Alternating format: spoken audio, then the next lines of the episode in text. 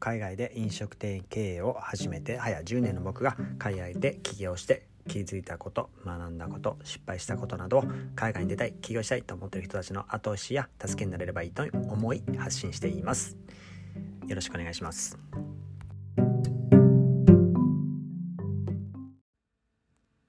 こんにちは。今日はアメリカに来て思うアメリカ人と日本人の大きな違いとはということをテーマにお話ししたいと思います。ざっくり大きな違いといっても、えー、スポットを当てるテーマや場所によっていろんな違いは出てくると思うんですけれども、えー、自分も含めて、えー、よく思うのがうん自尊心の、うん、高さが影響しているのかはわからないんですけれどもやっぱり、えー、引っ込み思案な日本人と積極的なアメリカ人という大きな分け方ができちゃったりするんですけどもうんそれはさっきも言ったように自尊心の高さが影響しているのか、えー、他人の目を気にしすぎてるというのか、うん、その大きな違いっていうのはいつも、えー、気づいているというか気にしてはいます。そもそも自尊心とは、え、何かと、え、考えてみたところ、えー、ウィキペディアからですが自尊心とは心理学的には自己に対して一般化された肯定的な態度である。英語で言うとセルフエスティームとも呼ばれるんですけれども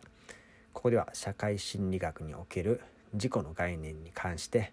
育み維持される自己評価やあるいは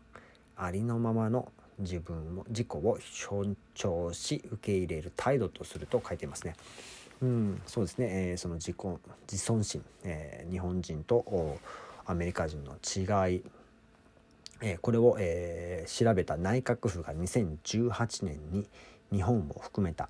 7カ国の13歳から29歳を対象に行ったインターネット調査によると日本以外の6カ国では自分自身に満足している人が7割を超えているのに対して日本では半分にも達していませんでした。という報告がありますね。しかも1980年代から2017年まで自尊心尺度を用いて測定された日本人の自尊感情平均値は下がり続けていたそうです。いややっぱりこの普通に調査を見ても分かる通りやっぱり、えー、先進、え、6カ国の中でも日本人はやっぱりすごく低いというのが分かりますよね。なんとなくの印象でもやっぱりアメリカ人と日本人を比べて、えー、アメリカ人はなんかいつも自信たっぷりだったなんだな感じはするんですけれども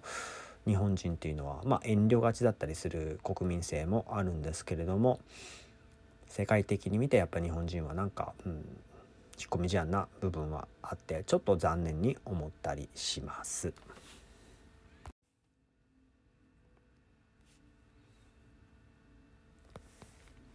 では、えー、自信を持つためのちょっとした行動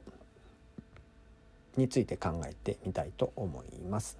えー、自信のある考えを持つためには自信のある行動せよというなんか単純明快なそんなことを言ったのが偉大な心理学者ジョージ・ W・ クレーン博士のその本に応用心理学の中で次のように言っています。動作は感情に先立つということをよく覚えておいていただきたい。あなたは感情を直接コントロールすることはできない。しかし何らかの動作をすることによってコントロールできるのであるという言葉を、えー、ダブルクレーン博士は、えー、本に書いています。要するに、えー自信のある行動とか雰囲気とか態度をするだけで自分に自信がつくというなんか単純な、えー、方法なんですけれども。そうですね、えー、感情っていうのはやっぱ行動とか態度とかその後についてくるものだったりするしやっぱり、えー、笑うから楽しいっていう言葉もあるんですよね。楽しいか笑うんじゃなくて笑ってるから楽しいとか例えば口を思いっきり上に上げるだけでもなぜか楽しくなってくるとか人間の頭の中で考えることって意外に単純だったりするしなんかつまらねえなと思ったら前いつもつまんないとあの出来事ばっかやってくるっていう風なそんな風な感じはいつも考えますよね。あと言葉や言い回しで相手の考えは変えられる相手の考えを変えるっていうのはどうなのかなと思うんですけども言葉や言い回しの重要性は言葉を多くしてるとか大げさな表現をするということで決まるものではない。大切なことはその言葉が相手の考え方に及ぼす効果はどうなのかということ。自分が言った言葉で相手がどういうふうに考えるかっていうことを考えることが重要だということを言ってますね。えー、例えばあなたが「残念ですが我々は失敗したと言わざるを得ません」といった言葉を言ったと言ったとしてもこれを聞いた人たちはどんな、えー、頭に、え絵を浮かべることになると思いますか？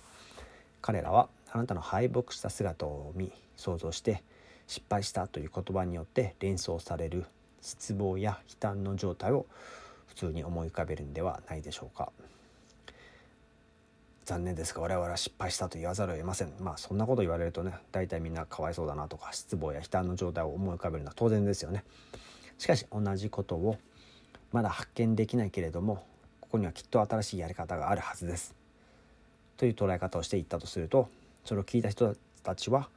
彼らは再び勇気づけられやる気が起きるのを感じるに違いない。そうですよね。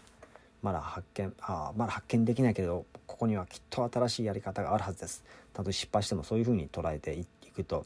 周りの人はそっか。じゃあもう少し頑張ってみようかなって思うようなそうですね。要するに言葉で相手の気持ちを変えられる。そういう意味ではそう確かにそうだなと思います。あとあるいは我々は今難しい問題に直面している。といえば相手は心の中に解決することのできない難しい状態のなんか不愉快な絵を作り出してしまうに違いないんですけれども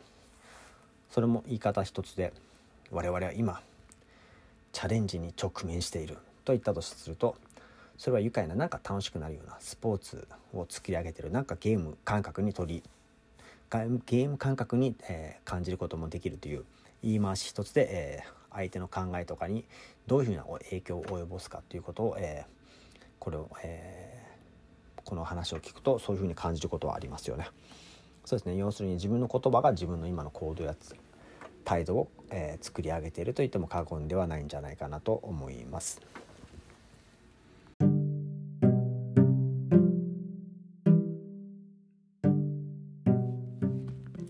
今日は自尊心の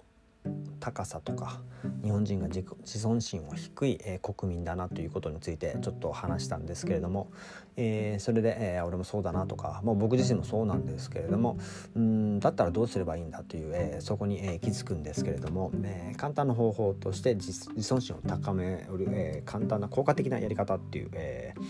のは、えまず、え自分の自己の、え成功体験をまず書き出してみる。例えば過去の出来事について考え直してみてそれをポジティブに解釈してノートに書き出したりとかさっきも言ったように同じ出来事でも捉え方とか違う角度で見ればたとえネガティブなことでもポジティブに変換できるというふうな、えー、そういうのを、言葉や文字にして書き出してそうすれば、えー、そうですね自分の今までの行動を、えー、納得できたり自尊心が高まる方法の一つになりうるということですね。あとは、えー、単純に、えー、感謝の気持ちを周りに伝える。周りの人に、えー、ちょっと小さなことでも感謝する、ね、簡単なことですよねこれによって相手も幸せだし自分も、えー、ちょっと嬉しくなるというなんか、ね、全然、えー、誰も損しない、えー、素敵な言葉だと思います。えー、ありがとうなどの、えー、感謝の言葉を使使うと快感を司るドーパミンやエンドルフィンなどのホルモンが分泌されポジティブな心理が生まれやすくなる。っていう、えー、そういうのデータもあるぐらいですのでとりあえず何かあったら周りに感謝することを、えー、忘れずにやれば、えー、自尊心は高まるという報告もあるありますね。次は、えー、目標や目的を意識する。未来に期待をして、え目標や自分の目的を意識してそれに、え自分がどんどんどんどん、え成長していると実感を得られるようなことができれば自尊心は、えおのずと高まっていくんではないでしょうか。そうですね、え今日は自尊心をテーマにいろいろと話してみました。また、えー、そうですね、え次回も、え何か少しでもちょっと皆さんのためになるような言葉や、え考え方などをシェアできたらいいなと思います。それでは